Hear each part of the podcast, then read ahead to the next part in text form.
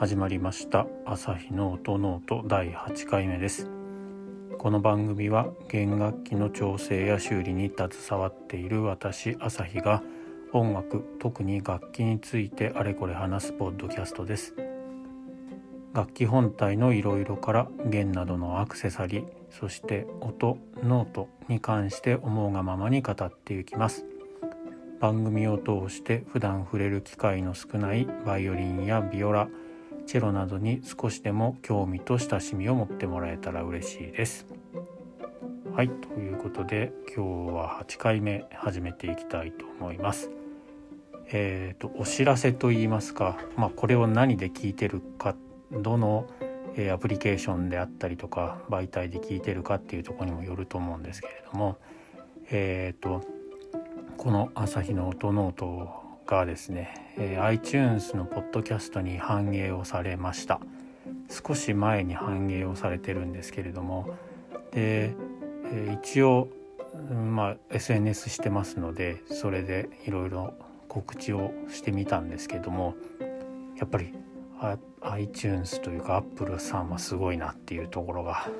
えー、身に染みております。今まで片手で足りるくらいまでもいかない再生数だったのが一気になんかということは4ん？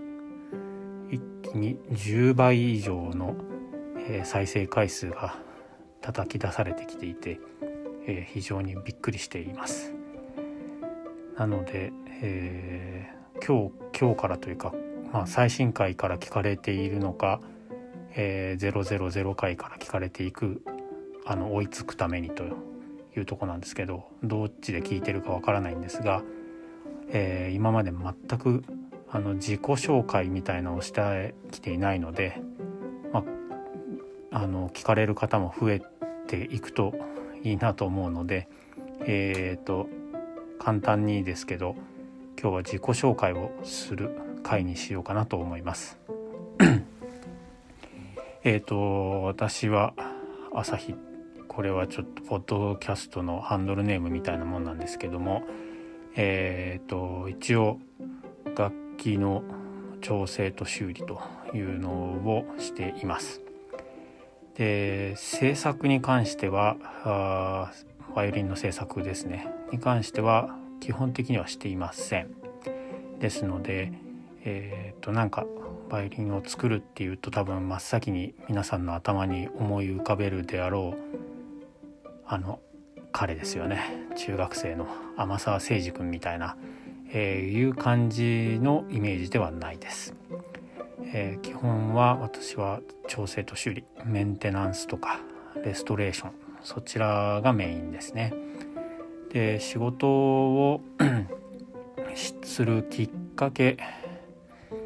なのかな？はなんでじゃあそっちその制作の方をなぜせずに、えー、そのメンテナンスとかレストレーションの方にをやってるかっていうところなんですけどあの自分で自分を分析してみるとそちらなんだろうなっていう感じが、えー、しています人生通して。ちっちゃい頃は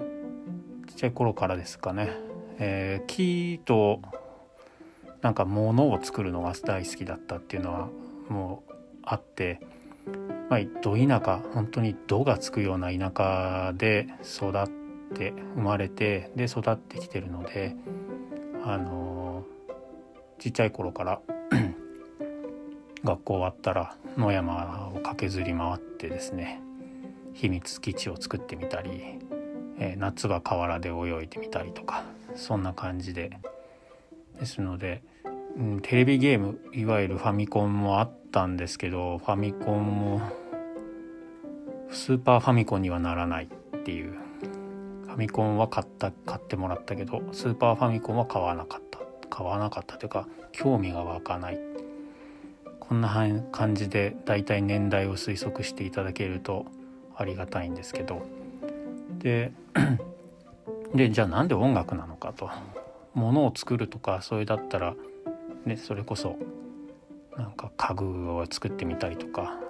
ねえー、芸術の方向でもっていうところはあると思うんですが、えー、ちっちゃい頃まあ、半ば母親に騙されてあのピアノの教室に無理やり幼稚園の年中だったような記憶があるんですけど「あの朝日アイスクリーム買いに行こうか」って言って言ってで車に乗せられてで本当度がつくような田舎なのでアイスクリームってその辺に売ってないんですよね。で車で行かないと買えないというような ところで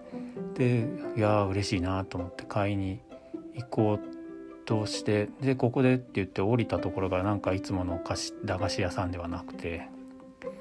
おやおやと思ってる間にあのピアノの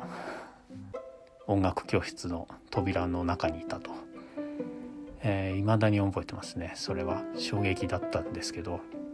で確か4人ぐらいでで4人で一緒にピアノを習ってっていうのが音楽と触れ合った最初な感じがします。でピアノで始めて、えー、ピアノがから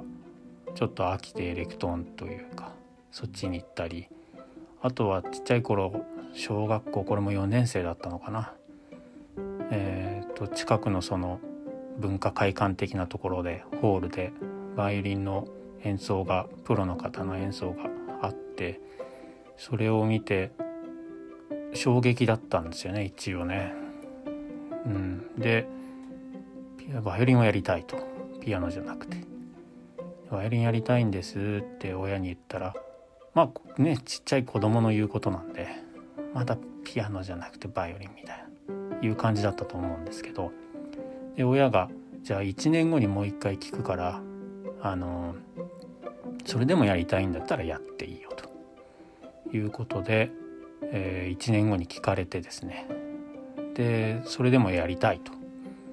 答えたみたいです。ですのでそれでようやくバイオリンを始めることになりました。ですので4年生の時にやりたいって言って1年寝かされて、えー、ですので小学校5年生からバイオリンをまあ習い始めたという感じですね。今思うとど田舎でバイオリンやりたいそして通わせてくれるっていうのはすごいことで、えー、レッスンするために当時は1時間半ぐらいかけて電車を乗り継いで、えー、レッスンしに行ったとかっていうのもありますしその辺は親に関はすごい感謝してるしそういう親になれるようにならないとなというふうに思ってます。で、えー、ピアノエレクトーンバイオリンみたいな形で進んできてでまあ世の男子が通り過ぎる中2中学2年生ですよねここで私がギターと出会いというでギター小僧になってでもバイオリンはやっていてっていうような形でまあ運がいいというかすごい恵まれているような気はするんですけど小さい頃から音楽をやらせてもらって であとはまああのものを作るとかそういうのが大好きだったっていうところで。で、まあ、普通に一般企業に就職もするんですけどやっぱり戻ってきたというか何かやりたいのはこっちなんだろうなということで、えー、まあ本当大人になってからバイオリンの制作というかそっちとかバイオリンの方に進んでいこうかなっていうふうに心を変えが定まった感じですね。でそれでじゃあ制作バイオリンの作る方じゃなくてじゃあ先ほど言ったようにじゃあなんでメンテナンスなのかっていうと、うん、ちっちゃい頃からそう音楽だったりとかいろいろやってきてあ自分にはちょっとオリジナリティみたいのがないなっていうのをすごく感じていて何かもともとあるものをそのなんかするのがなんか手を加えるっていうのがすごく大好きで多分人と同じものを持っていたくなくて例えばまあ洋服をちょっと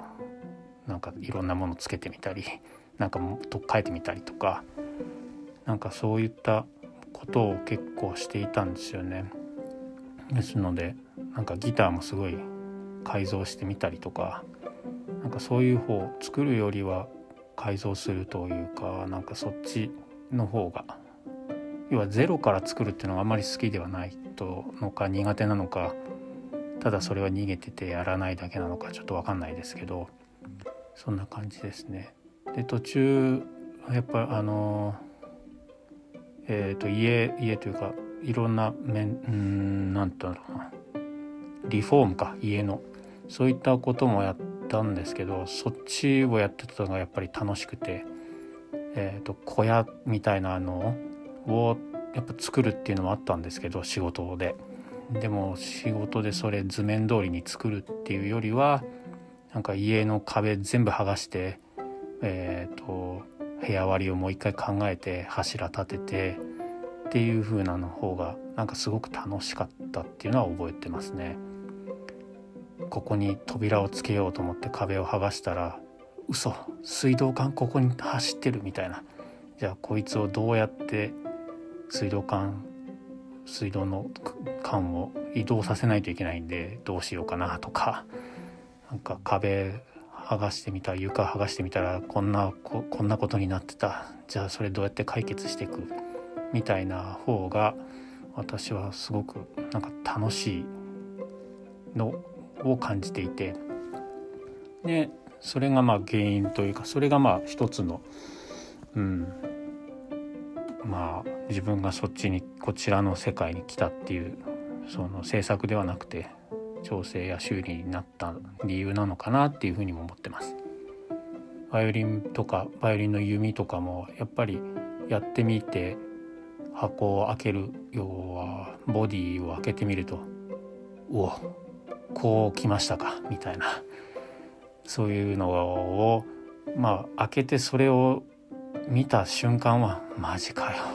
とか「ゲ」とかなるんですけど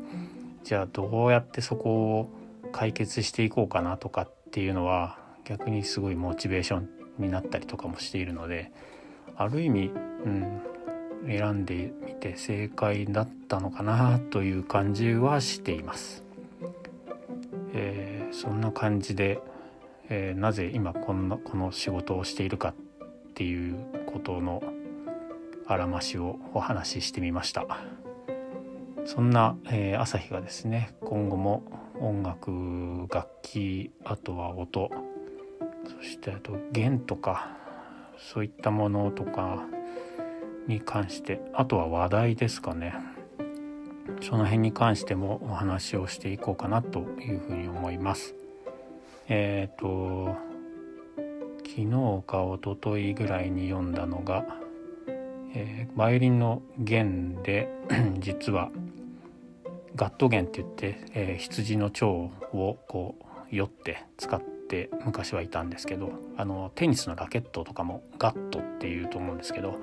ああいったものが使われていたんですけどあれについてのなんか面白い記事があったりしたのでその辺の紹介とかそんなこともしていこうかなと思いますので、えー、今後も引き続きどうぞよろしくお願いします。ということで本日の「朝日の音ノート」第8回目はここまで。え番組を気に入ってくれた方はフォローやいいねサブスクライブ購読をどうぞよろしくお願いします。それでは皆さん次回の配信でお会いしましょう。ありがとうございました。さようなら。